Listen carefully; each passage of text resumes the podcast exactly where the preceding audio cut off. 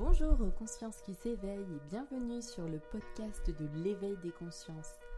Ce podcast a pour objectif de parler des projets inspirants et des personnalités inspirantes de ce monde. Les sujets sont en lien avec le bien-être, la spiritualité, les nouvelles formes de pédagogie et l'écologie.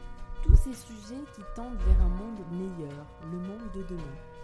Je vous invite à partager ce podcast et je vous souhaite une bonne écoute à tous. Bonjour Marion. Bonjour Evelyne. Et bonjour aussi aux consciences qui s'éveillent. Merci à tous euh, de, nous écouter et merci euh, Marion d'avoir accepté en tout cas euh, la réalisation de ce podcast. Alors bah, merci à toi. Je suis super contente de te revoir après justement cette rencontre formidable. On s'était rencontrés dans le cadre d'une formation de méditation qui était destinée aux enfants, qui avait eu lieu dans le vieux-lit. Donc ça a été très inspirant. En tout cas, ton projet m'a beaucoup parlé et je, voulais en parler avec les autres parce que je pense que ça peut inspirer pas mal de personnes. Donc je te mmh laisse te présenter et nous expliquer un peu, un peu ton parcours. Mmh bonjour à tous. donc je suis Marion Seigneur et je porte avec mon mari Yvan et nos quatre enfants qui sont Anne, Claire, Antoine et Agathe qui ont de, 15 à 7 ans. on porte le projet L'Ancré les voiles, qui est un projet de voyage en famille pour sensibiliser à la transition. un voyage en famille à la voile et avec l'objectif de pouvoir voilà, sensibiliser à la fois notre audience qui nous suivra via les réseaux sociaux, ici les, les enfants que nous irons rencontrer dans les écoles le long de, tout au long de notre, de notre parcours. Et donc les sensibiliser à la transition au sens de tous les, toute la transformation de, de, notre système, que ce soit éducatif, que ce soit écologique, social, économique.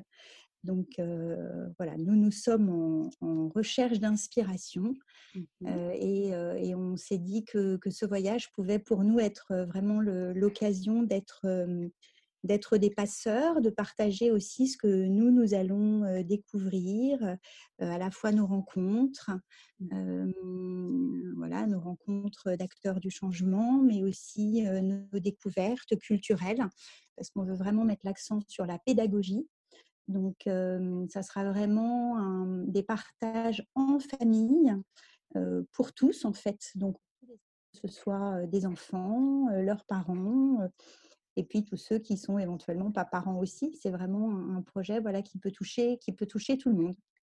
Super. Et, est-ce que tu peux nous expliquer un peu quelle a été l'origine de, ce projet, de, de réaliser ce mmh projet aussi en famille? Qu'est-ce qui vous a poussé vers, vers ce choix? Parce que mmh c'est quand même un sacré changement de vie. Oui, oui, c'est clair. Alors évidemment, c'est pas quelque chose qui s'est fait comme ça en un claquement de doigts. Je dirais que c'est le fruit d'un réel cheminement depuis des années.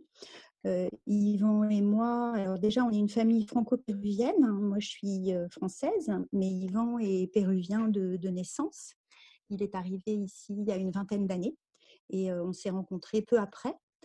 Et mmh on, a un parcours assez classique, je dirais, assez ordinaire. On a chacun fait des, hautes études. Moi, je suis docteur en pharmacie et en dermocosmétologie. Donc, j'ai travaillé plusieurs années en recherche et développement cosmétique dans un très grand groupe. Mmh et Yvan, lui, il est ingénieur de formation et il travaillait, pareil, dans un très grand groupe de distribution d'articles de sport en France et donc, c'est vrai que petit à petit, durant nos, parcours personnels et puis après communs, on s'est éveillé à la crise actuelle, on a vraiment ressenti la nécessité du changement. Et donc, petit à petit, on, s'est engagé dans d'autres voies pour mettre plus de sens dans nos vies et puis pour, pour contribuer au changement qu'on voulait voir dans le monde, parce qu'on a bien compris que le changement, ça commençait par nous-mêmes. Donc, on a déjà pas mal changé. Moi, j'ai quitté mon, entreprise assez rapidement. j'ai créé une petite entreprise de création textile. C'était du, textile naturel en pur alpaga.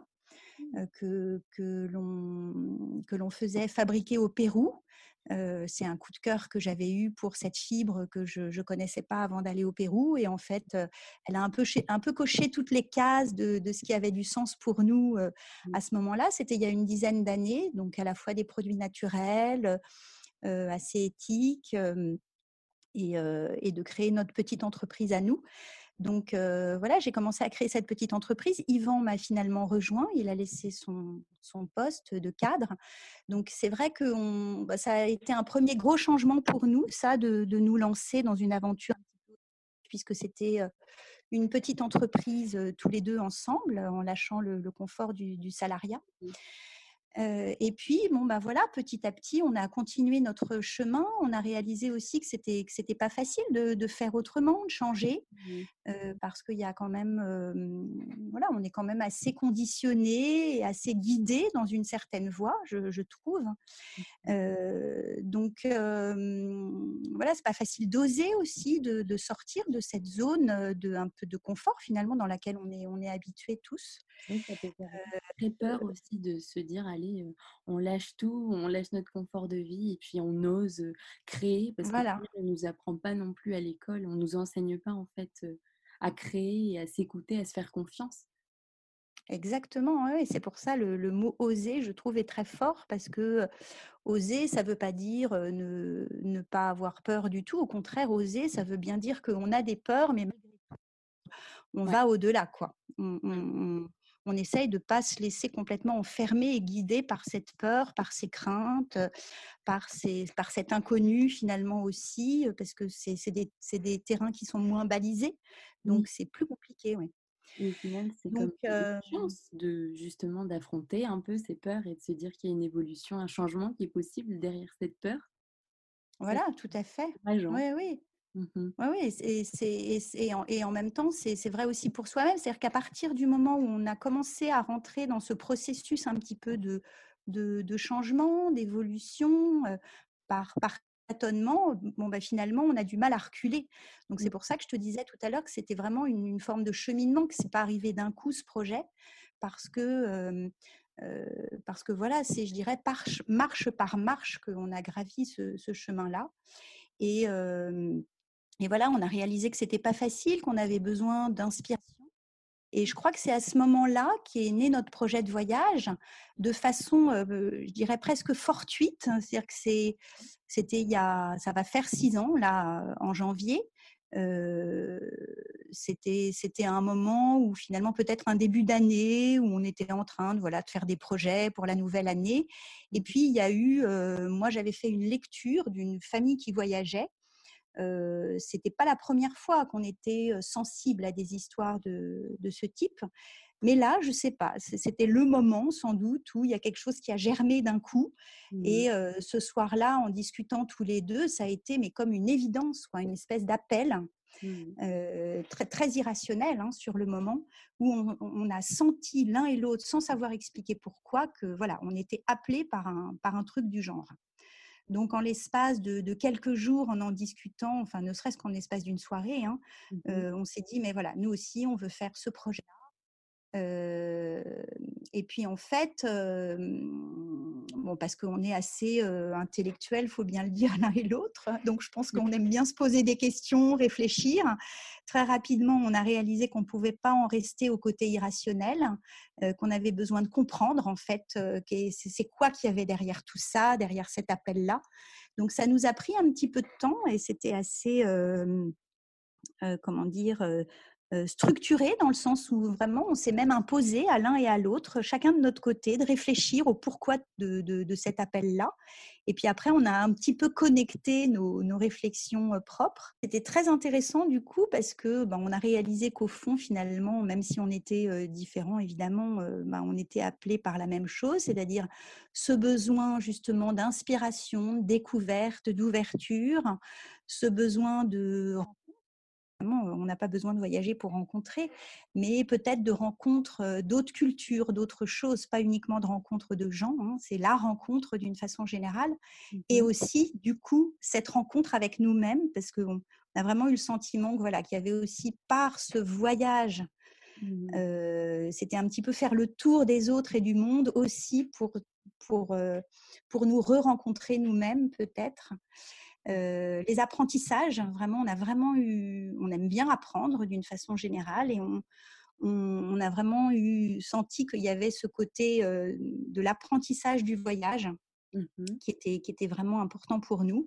Et puis aussi ce sentiment de, de euh, avoir besoin de un peu de dépouillement, de vivre plus simplement, mmh d'être plutôt dans, dans l'être que dans l'avoir. On, on, a vraiment le, sentiment voilà, qu'on accumule beaucoup de choses, même si justement ça fait nous des années qu'on est conscient de ça et qu'on fait attention possible, mais on trouve qu'il y en a toujours trop et on a vraiment eu, eu cette, ce besoin un peu de se dépouiller, presque de, complètement se libérer de tout et de vivre avec tellement peu, en mmh. tout cas pour un temps.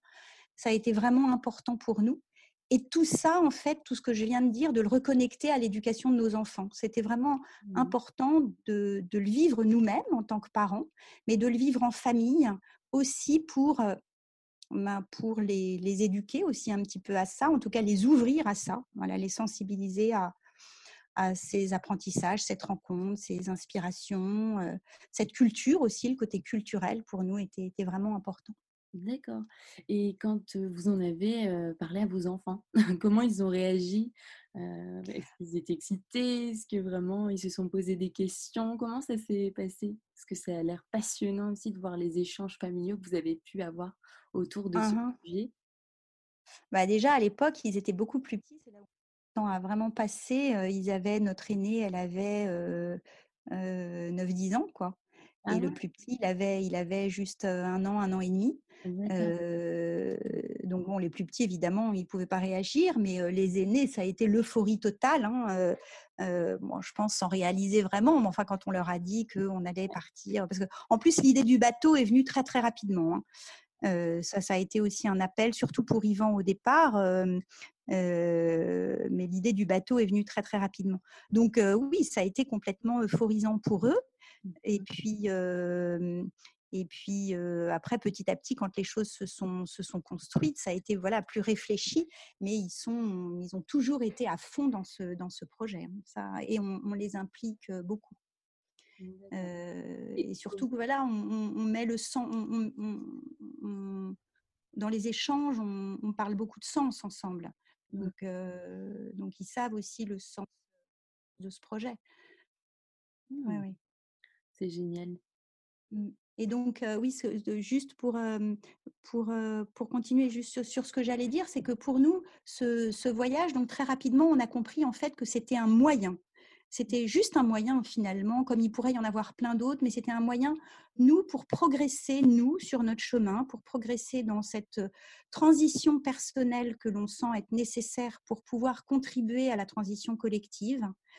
Et aussi pour éduquer nos enfants dans ce sens et donc, voilà, un moyen pour nous-mêmes et un moyen de contribution au collectif en partageant, en témoignant sur mmh notre propre transition et en étant finalement des passeurs, des mmh. passeurs d'inspiration, de tout ce qu'on va découvrir et qui, vont nous permettre, nous, d'avancer dans notre propre transition.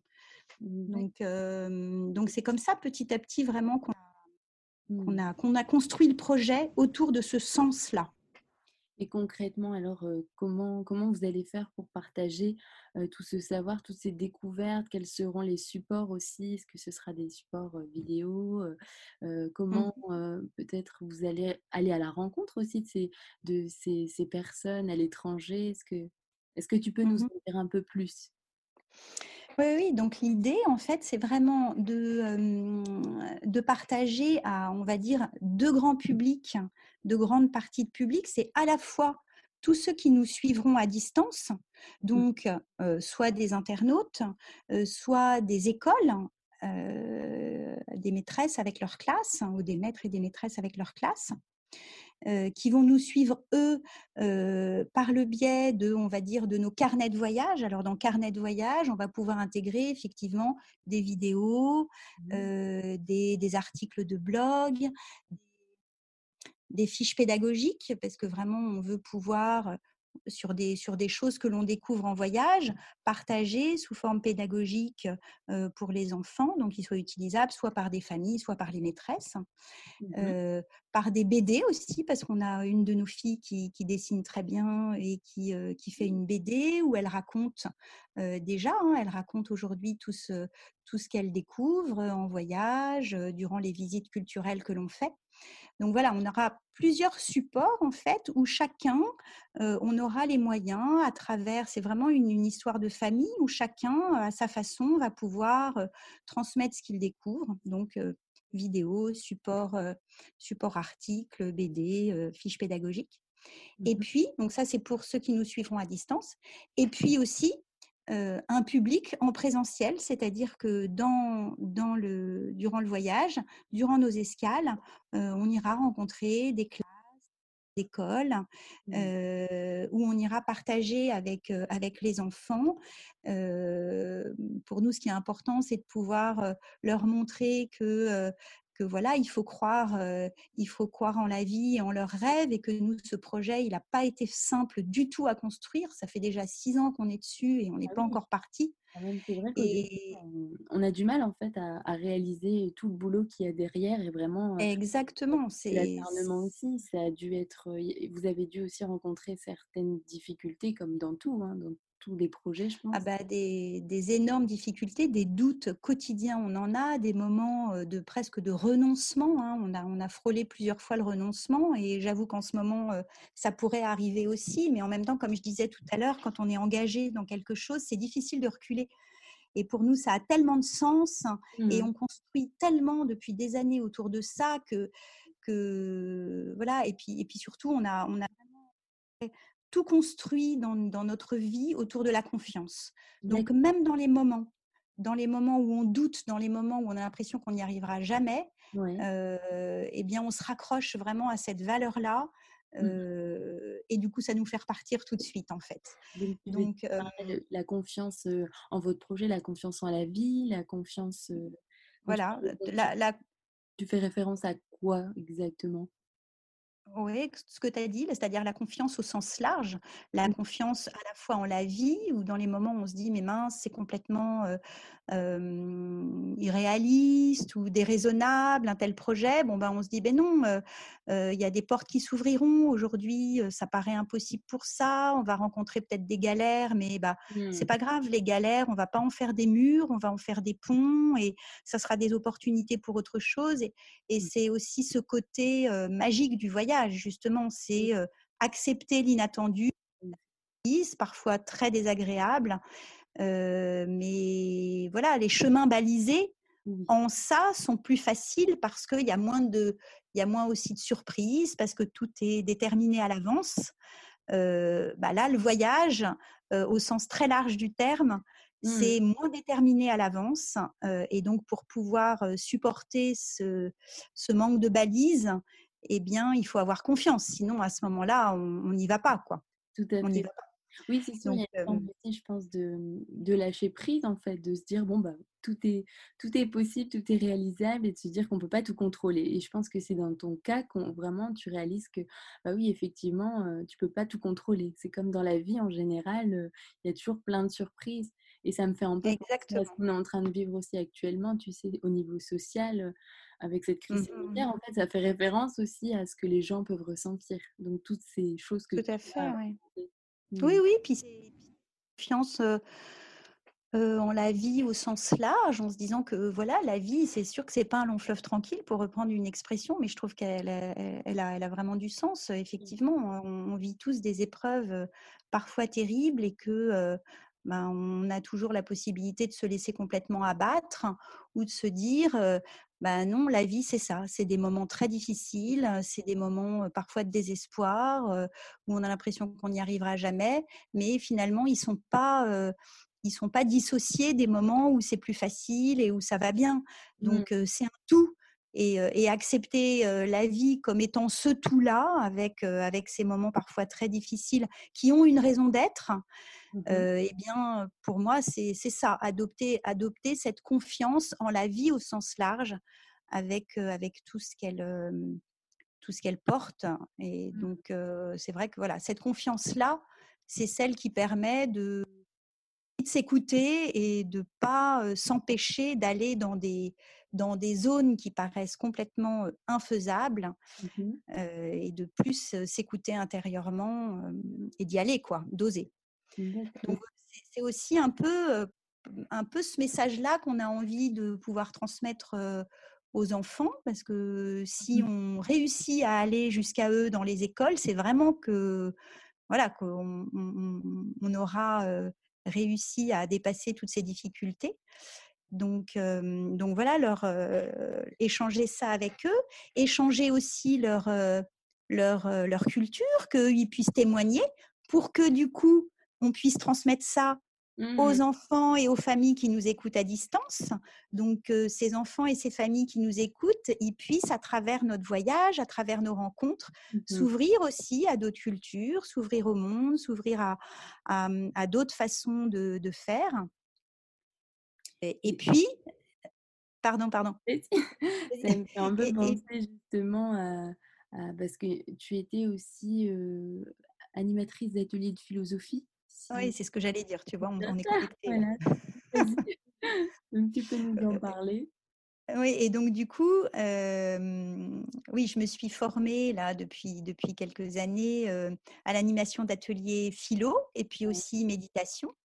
Et donc, l'idée, c'est effectivement, durant les rencontres avec les écoles, de, faire débattre les enfants, qu'ils soient vraiment acteurs mmh et de les faire réfléchir à des questions philosophiques et d'animer avec eux un, atelier philo et méditation, mmh. donc dans les écoles. Donc, il y aurait, il y aurait, il y aurait toutes ces, ces différentes choses lors de la rencontre. D'accord. C'est super inspirant. En tout cas, ça te permettrait aussi d'aborder une autre forme de pédagogie, ce qu'on ne propose pas actuellement dans notre système. Donc, c'est super encourageant et je pense que ça peut, oui, influencer pas mal d'écoles pour le changement. Oui, oui, oui, exactement. Pour moi, si tu veux, je parlais tout à l'heure de transition pédagogique, les ateliers philo s'inscrivent vraiment là-dedans mmh parce que c'est vraiment une, une pédagogie avec un regard différent, c'est la pédagogie du questionnement. C'est-à-dire, on part de la question et c'est le fait de se questionner. Et moi, je suis là du coup pour, pour aider les enfants à se questionner et mmh. leur poser, entre guillemets, les bonnes questions, parce qu'il y a, il y a question et question, mais voilà, la mmh question philosophique, c'est vraiment la question qui mmh. va aider à réfléchir et aussi qui va offrir un espace de débat entre les enfants. l'idée, c'est à la fois qu'ils exercent leur propre pensée mmh et voilà, de réfléchir, de exprimer sa pensée, de l'argumenter. Tout mmh ça en soi, déjà, c'est très pédagogique. Et puis aussi, du coup, qu'ils soient dans le débat avec les autres et donc qu'ils qu'ils s'ouvrent à la pensée de l'autre mmh. comme étant aussi légitime que la leur. Donc déjà, c'est en soi une éducation à la paix, je mmh. pense, très importante parce que on, comprend à travers un débat comme un atelier philo que en fait, parfois on croit savoir, mmh mais ça n'est que de la croyance et que le fait de d'écouter l'autre et la pensée de l'autre, bah, ça permet d'identifier que que voilà, ce que l'on pensait savoir n'est en fait que ma propre croyance et que celui en face a la même, en a une autre et mmh. que la mienne n'est pas plus valable que la sienne. Hein. C'est juste que on pense différemment et que une forme de tolérance aussi qui se crée. Voilà, exactement. Ouvre à la tolérance, c'est aussi une très bonne façon de d'éviter de, rentrer dans, dans, du dogmatisme finalement. Mmh. Donc c'est vraiment une pédagogie très très complète. Mmh ça aide aussi à savoir voilà, exprimer sa pensée à l'autre pour que justement il, comprenne ce que je veux dire et, et, vice-versa. C'est vraiment très complet. Les enfants spontanément sont des vrais philosophes. Mmh. Et avec leur pourquoi à tout va?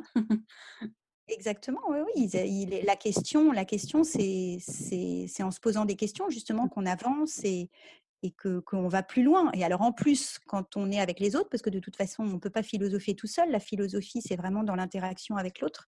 Mmh c'est aussi s'enrichir grâce à la pensée de l'autre. Peut-être du mmh. coup changer sa pensée. On était un petit peu dans des préjugés, dans des dans des idées toutes faites sur certaines choses. Et le fait d'écouter l'autre, eh mmh. bien, ça, ça donne tout d'un coup une ouverture qu'on n'avait pas imaginée. Donc, c'est très, très puissant, l'atelier philo avec les enfants. Et il y a des questions essentielles qui, voilà, qui sont formidables, comme, je ne sais pas moi, qu'est-ce que le bonheur? Qu'est-ce que réussir sa vie? Qu'est-ce que... voilà, qu'est-ce que qu'est-ce qu'aimer, qu'est-ce que l'amour, c'est, c'est vraiment des sujets très intéressants avec les enfants. D'accord. Et toi, actuellement, tu, tu... peut-être que maintenant c'est un peu plus particulier, plus compliqué avec la situation, mais tu en faisais déjà hein, des ateliers de philosophie avec les enfants. Est-ce que tu oui, vois les, bienfaits sur, sur les enfants Est-ce que tu ressens aussi que ça leur fait du bien de se poser des questions? Est-ce que tu as des, des anecdotes à, raconter par rapport à un, atelier que tu as déjà eu et qui t'a surpris ah, oui, oui, oui. Bah, j'anime des ateliers dans les écoles. Donc, il y a de plus. J'ai été formée par l'association Sève, mmh qui est une association créée par Frédéric Lenoir et Martine Roussel-Adam. Et en fait, il, il, développe de plus en plus, grâce à cette association, il développe de plus en plus des ateliers dans les écoles. Donc, je participe à ces ateliers dans, des écoles autour de chez moi et à tous les âges. Hein, ça va du, CP au collège. J'ai pas été jusqu'au lycée, mais voilà, il y a tous les niveaux et à l'âge adulte, les débats philo, c'est ouvert à tout le monde. Et oui, oui, les enfants. Alors en général, je fais une série de 10 ateliers dans les écoles. Et d'abord, les enfants adorent. Hein. Mmh. à la fin de l'atelier, on a toujours, enfin en tout cas, moi je fais un petit, un petit tour de, mmh un tour du cercle pour demander, voilà, comment ils se sentent, mmh ce qu'ils, ce qu'ils ont ressenti, et ce que ça leur a apporté, ce que ça leur a pas apporté, qu'ils n'ont pas aimé. Et en fait, c'est toujours des retours très très touchants, je trouve, parce que voilà, tous, d'abord ils adorent, et puis très souvent on entend que ben, enfin ils ont pu, ils ont pu s'exprimer parce que c'est vrai que l'atelier philo, ça, ça, casse complètement avec la pédagogie de la classe, où en général on attend d'eux la bonne réponse. Or là, en philo, il n'y a pas de bonne réponse toutes les réponses sont, sont, valables à partir du moment où elles respectent la question. Le, plus difficile, c'est de répondre à la question, mais toutes les réponses sont bonnes. Mmh Donc ça, ils aiment beaucoup, voilà, qu'il n'y ait pas derrière d'attente, mmh qu'on n'ait pas d'attente sur la réponse qu'ils doivent apporter. ils aiment beaucoup pouvoir être entendus. ils aiment les, ils aiment les, les, sujets, souvent sur lesquels on, on débat. C'est c'est vraiment une, très épanouissante pour eux et on sent qu'ils attendent avec impatience le prochain atelier. En plus, on commence toujours l'atelier avec un support. Hein. Soit on part d'une question toute simple, soit on part d'une histoire ou d'une petite vidéo ou d'une citation, ou parfois ça peut être une œuvre artistique. Mmh et en fait, ils aiment beaucoup ça. Ils aiment ils aiment l'histoire, par exemple, et après, moi, je pars sur des questions autour de cette histoire. Et donc, tous, les, tous, les, tous les moments de l'atelier philo sont appréciés. Vraiment, c'est une activité qu'ils aiment beaucoup. Super, mmh. c'est génial. Ça donne envie d'essayer en tout cas et surtout d'aller mmh. voir comment ça se passe. Et, et donc, pour, en parlant de pédagogie, je voulais en venir aussi à, à tes enfants. comment mmh vous allez fonctionner? Comment, comment vous allez vous organiser? Pour justement l'apprentissage. Donc, est-ce que vous suivez l'apprentissage à la maison? Donc là, ce serait l'apprentissage sur un bateau en voile. Donc, comment mmh ça va se passer? Alors, en fait, ça se passe déjà différemment de la majorité des, des enfants, puisqu'on est passé en école à la maison très rapidement après la naissance du projet. Mmh. ce qui s'est passé, en fait, c'est que une fois le projet un peu mûri, très rapidement, je suis, je suis passée à l'action à ce niveau-là, en me, en me, demandant comment ça allait pouvoir se passer, l'école en voyage. Mmh Et j'ai commencé à m'intéresser à l'école à la maison, ce dont j'avais entendu parler, mais voilà, sans vraiment m'y pencher. Et en fait, ça a été un véritable coup de cœur, un appel, encore une fois, où bah, j'ai réalisé que ça, que ça cochait plein de cases pour nous. Mmh. Alors à l'époque, il y avait déjà le fait qu'on était assez pas itinérant, pas mal dans le cadre de notre activité. On faisait régulièrement des salons et ça devenait assez compliqué de, de, de partir de temps en temps 3-4 jours avec nos, nos, aînés qui étaient en primaire. Donc finalement, voilà, ça a été une solution déjà à ce niveau-là qui a simplifié les choses parce qu'on était à notre rythme. Et puis en fait, on a réalisé en, passant, en, comment dire, en, rentrant dans cette aventure-là, mmh que c'était c'était c'était bienfaiteur sur plein plein d'aspects mmh parce que ça nous permettait de, respecter beaucoup plus le rythme et des enfants et de notre famille et de chaque enfant. Bah, typiquement, j'avais une, des filles qui n'était pas du tout, du tout scolaire. Mmh et, en fait, quand je l'ai récupérée en, instruction en famille, mmh lui faire faire une dictée ou lui faire faire un exercice, c'était mais la torture. Rien n'était fait correctement. Ça finissait tout était faux, elle s'énervait, enfin bon, tout le monde s'énervait. À ce moment-là, je me suis dit, mais je ne sais pas comment elle, réussit à, travailler en classe, en fait. et j'ai compris qu'elle planait complètement en classe, en fait. Elle était mais complètement ailleurs. Elle passait son temps à dessiner. D'ailleurs, elle faisait trois fautes d'orthographe à chaque mot. Enfin bon, c'était et donc, voilà, ça a été presque une école pour nous mmh. de, devoir nous adapter, de devoir changer de regard sur les apprentissages, sur la pédagogie en général. Et, et finalement, en s'adaptant, eh bien, on a réalisé qu'il y avait des tas d'autres façons d'apprendre qui étaient beaucoup plus adaptées à certains enfants. Et elle, en l'occurrence, bon, bah, la laisser sautiller pendant qu'elle faisait un exercice, lui laisser aussi plus de liberté dans le choix des exercices. Mmh. Donc voilà, si au bout d'un quart d'heure, elle saturait d'un sujet, on en passait à un autre, mmh alors que parfois, un sujet une heure ou deux, alors que on aurait eu tendance à passer à autre chose. Or non, on profitait que c'était le bon moment pour elle. Elle était en plein apprentissage là-dedans, et donc mmh. autant, la laisser dans cette voie-là. Donc en fait, il y avait, des, tas d'autres façons qu'on a remarqué leur convenir davantage. donc c'est vrai que pour nous, ça s'est révélé être une aventure pas forcément facile du tout parce mmh que comme je te le disais, nous, il a fallu apprendre plein de choses et, changer vraiment notre regard sur l'apprentissage et mmh. nous armer de patience quand même, parce que c'est, ça peut être compliqué parfois. Mmh mais, mais on en tire vraiment beaucoup de bénéfices. Donc c'est vrai que quand on passera en voyage, ça, ça ne changera pas grand-chose pour nous aujourd'hui. Voilà, c'est pas c'est mmh pas comme si on, on rentrait en voyage et on rentrait en instruction en famille en même temps, comme c'est souvent le cas. Là, nous, on est déjà bien rodés. Ça fait notre sixième année d'école à la maison. Mmh. Donc, on, a l'habitude.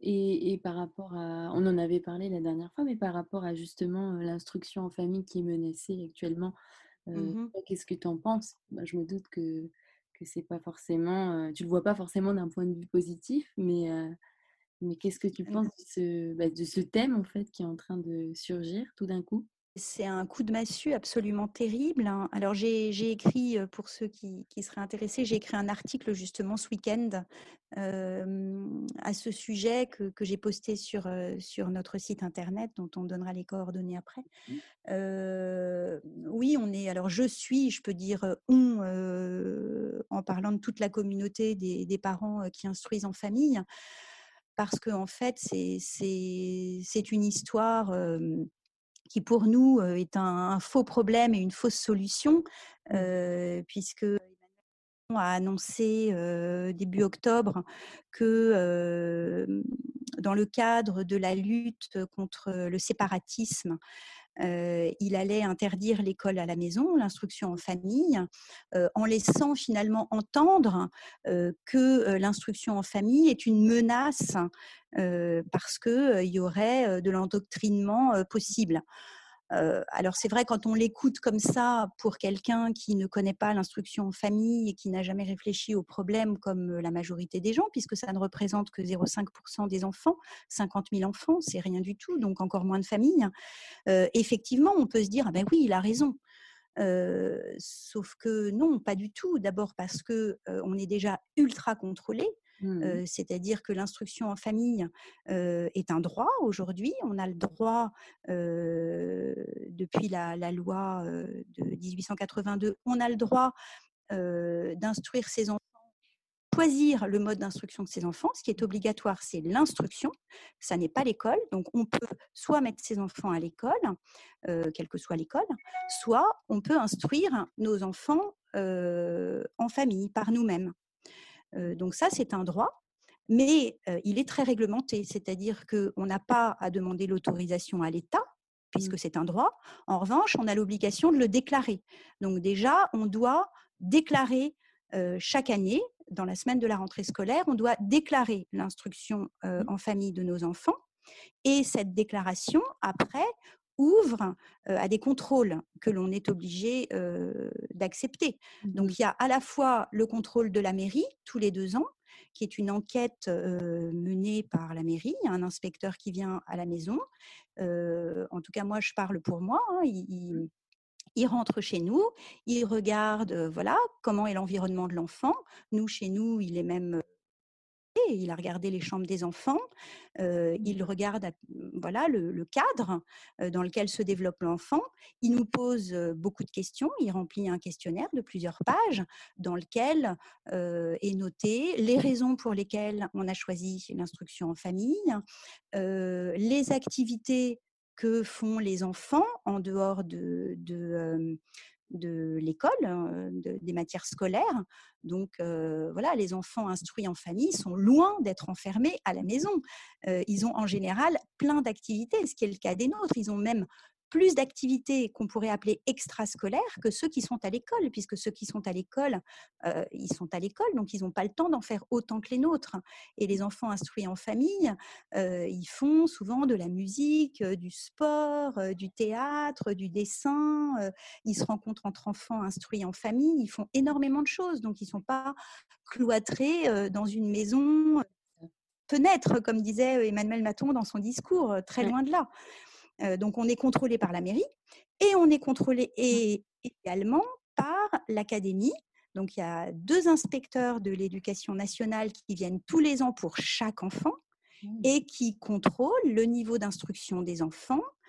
ils regardent les travaux qu'ont fait les enfants. Chez nous, ça dure quand même deux heures, voire deux heures et demie, où ils interrogent les enfants, ils leur font faire même des exercices écrits. Mmh Donc, voilà, je pense que les enfants instruits en famille sont très bien contrôlés déjà. Mmh. Donc, bien plus finalement que les enfants qui sont à l'école. Donc, en fait, c'est un faux problème. L'État aujourd'hui a les moyens et les met en place déjà mmh d'identifier les enfants qui seraient à risque d'endoctrinement et de radicalisation. et puis en plus, il n'y a aucun des, derniers attentats, aucun des euh, viennent de l'école en famille.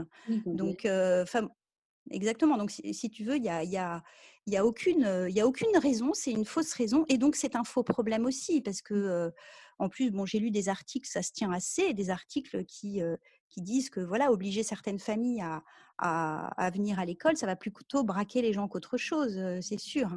Mmh. Donc, donc c'est un faux problème. Et en plus, ça serait extrêmement liberticide parce que les gens qui ne sont pas qui se sentent pas concernés aujourd'hui par, par le, le problème mmh ne réalisent pas que l'instruction en famille, c'est des, des, tas de raisons différentes. Pour nous, ça a été un vrai choix, mmh un peu philosophique, un peu pédagogique, mais il y a des familles pour lesquelles c'est une vraie nécessité parce que l'enfant se sent pas bien du tout à l'école, parce qu'il y a un harcèlement, parce mmh. que il y a des tas de raisons. Et donc, en fait, l'instruction en famille, c'est une possibilité aujourd'hui. On reste, on reste heureusement, en tant que parents, Mmh. les premiers décisionnaires de l'instruction que l'on veut pour nos enfants. Mmh. Et, et là, en fait, le projet, c'est de nous enlever ce droit. Une Et que du liberté, en fait, en quelque sorte. C'est ce qu'on ressent. complètement, ah, Mmh mh. complètement. C'est c'est pour ça que c'est. Et donc, c'est non seulement ça serait une restriction de liberté, euh, mais en plus pour des fausses raisons et des fausses Mmh. solutions. Enfin bon, c'est catastrophique. C'est vraiment Donc, euh, pour, pouvoir, amener ça en tant que solution, alors que non. C'est plutôt jouer sur la peur des gens pour, vraiment prendre des décisions. Exactement, c'est vraiment l'idée de, de, de jouer avec cette peur de, de, la radicalisation qui est, euh, qui est légitime et euh, voilà tout le monde tout le monde se rallie à cette cause-là. Sauf que là c'est pas c'est ça n'a ri- ça n'a rien à voir à la fois dans, dans la cause et dans les faits. Donc euh, c'est c'est c'est- c'est terrible c'est terrible cette cette mesure et cette annonce. Donc effectivement difficile. Oui, euh, je pense qu'en tant que, que itinérant, nous, avec notre voyage, ça ne devrait pas poser le problème. Mais à la rigueur, là, en, en l'occurrence, je ne pense pas à notre cas personnel. Je pense d'une façon générale, je trouve que c'est cette atteinte à la liberté que je trouve extrêmement euh, gravissime. Euh, moi, en tant que parent, je ne veux pas être dépossédée de, de ce, de ce droit-là, de cette liberté-là, de, de cette autorité-là. C'est pas à l'État d'avoir de l'autorité sur, sur l'éducation de mes enfants. bien sûr et c'est vrai que je voulais, faire un petit point sur ce sujet parce que je trouvais que tu étais quand même bien placée pour en discuter, vu Mmh. les articles, que tu avais aussi publiés sur tes réseaux et donc Mmh c'est vraiment scandaleux. Donc on on verra, on n'a plus qu'à attendre, hein et pour Mais revenir Là, là, tout le monde se bouge hein, euh, dans, ouais, dans les, les familles instruites. Ah bah oui, là, tous, on va rencontrer nos députés. euh, Ça, je peux, je peux dire qu'on n'a pas les mains dans... Non, non, c'est vraiment... euh, tout le monde se bouge. Après, bon, le problème, c'est ce que ça va faire. Euh, Mmh. Ouais. c'est, on ne reste pas sur place. Mm. Alors pour en revenir un peu à, à la fin donc, euh, de l'explication de ton projet, euh, je voudrais Mhm. voir avec toi, est-ce que tu peux nous parler vraiment brièvement des personnes qui vous soutiennent aujourd'hui pour, pour ce magnifique projet? Euh, Est-ce que tu peux nous expliquer un peu voilà, les personnes que tu as contactées et qui ont répondu. «Ok, d'accord Oui, c'est important ce que tu soulèves parce qu'on a vite mesuré que, en fait, ce projet, c'était un projet de partage et que, euh, voilà, c'est une grande boucle et on, on a besoin d'être accompagné. Voilà, on va partager nous, mais euh, on a besoin que ce soit euh, tous oui, ensemble. Finalement, c'est vraiment un projet collectif. oui, en fait, on est tous connectés. voilà, exactement. Pour nous, c'est vraiment un projet de lien et de partage. Euh, donc déjà, nos premiers accompagnateurs, c'est ceux qu'on appelle nos équipiers sur les réseaux Oui, sociaux. C'est en fait euh, les internautes qui nous soutenaient, ne serait-ce qu'en nous suivant et en, et en montrant que, que notre aventure euh, a du sens pour vous, vous plaît, euh, euh, quelles que soient vos raisons en fait. Euh, voilà, c'est très, euh, c'est très euh, important pour nous de nous sentir euh, accompagnés, soutenus. C'est assez encourageant. Euh, et puis c'est important aussi parce que euh, tout ce que l'on va partager en fait euh, est complètement en open source, alors que c'est un travail considérable pour nous, d'autant plus qu'on a on a laissé tomber finalement nos, nos métiers pour pouvoir se mhm, reconvertir et s'engager dans ce projet. Hein, Moi, avec les ateliers philo, Yvan s'est formé à la navigation, ça a été un travail absolument astronomique. Il mhm, s'est formé à la vidéo, donc on a vraiment en fait tout réorganisé notre vie pour pouvoir euh, pour pouvoir en faire notre métier euh, de, Mhm. ce, de ce projet. Euh, et, et, du coup, voilà, c'est beaucoup, beaucoup de travail, mais que l'on va partager en open source. Donc, on va, on Mhm. va pouvoir chercher euh, du financement. Là, on est en train de créer une association. On va chercher du, du financement, du mécénat. Et Mhm. donc, le fait, le fait d'être accompagné, plus on sera accompagné, plus, euh, plus on aura de poids, hein, si, je peux, Mhm. si je peux dire ça. Donc voilà, nos premiers accompagnateurs, ce sont euh, les, les, internautes qui s'abonnent euh, aux réseaux sociaux, Facebook, YouTube, Instagram. Et puis, on a des parrains. Donc ça, depuis quelques mois, je, cherche activement des parrains. Donc on en a déjà quelques-uns. On a Julien Perron, on a Marjorie Dana, on a Chiara Pastorini dans le domaine des ateliers philo, Julien Lavenu aussi.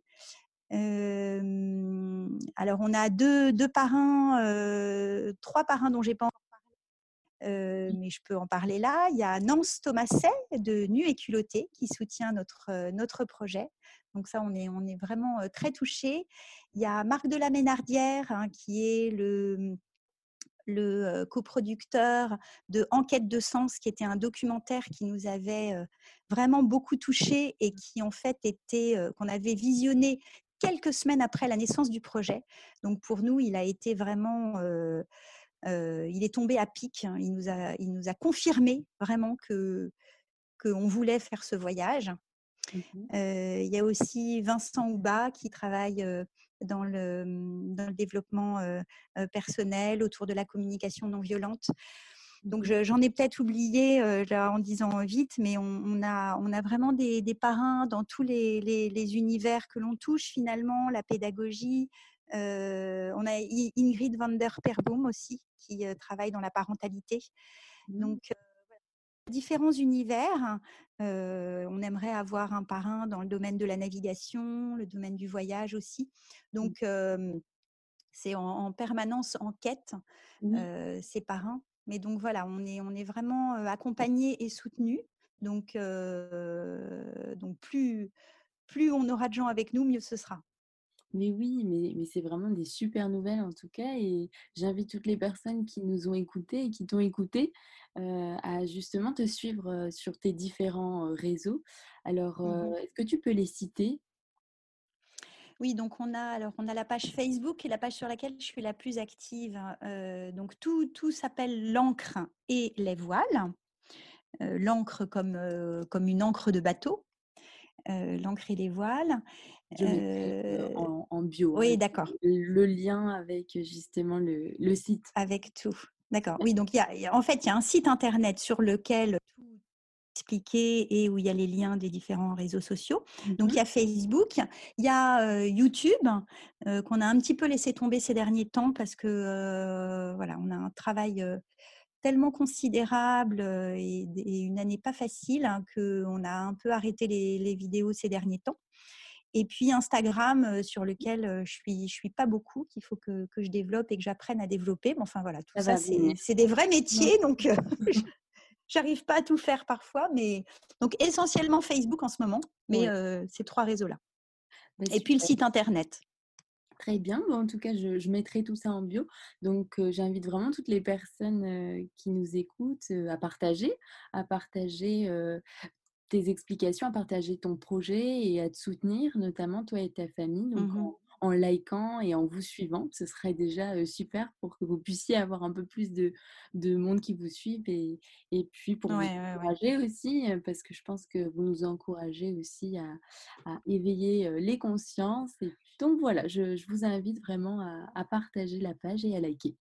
Merci par avance à tous et merci à toi, Evelyne. Merci Marion pour ton partage. Au revoir. Merci à toi. Au revoir. au revoir.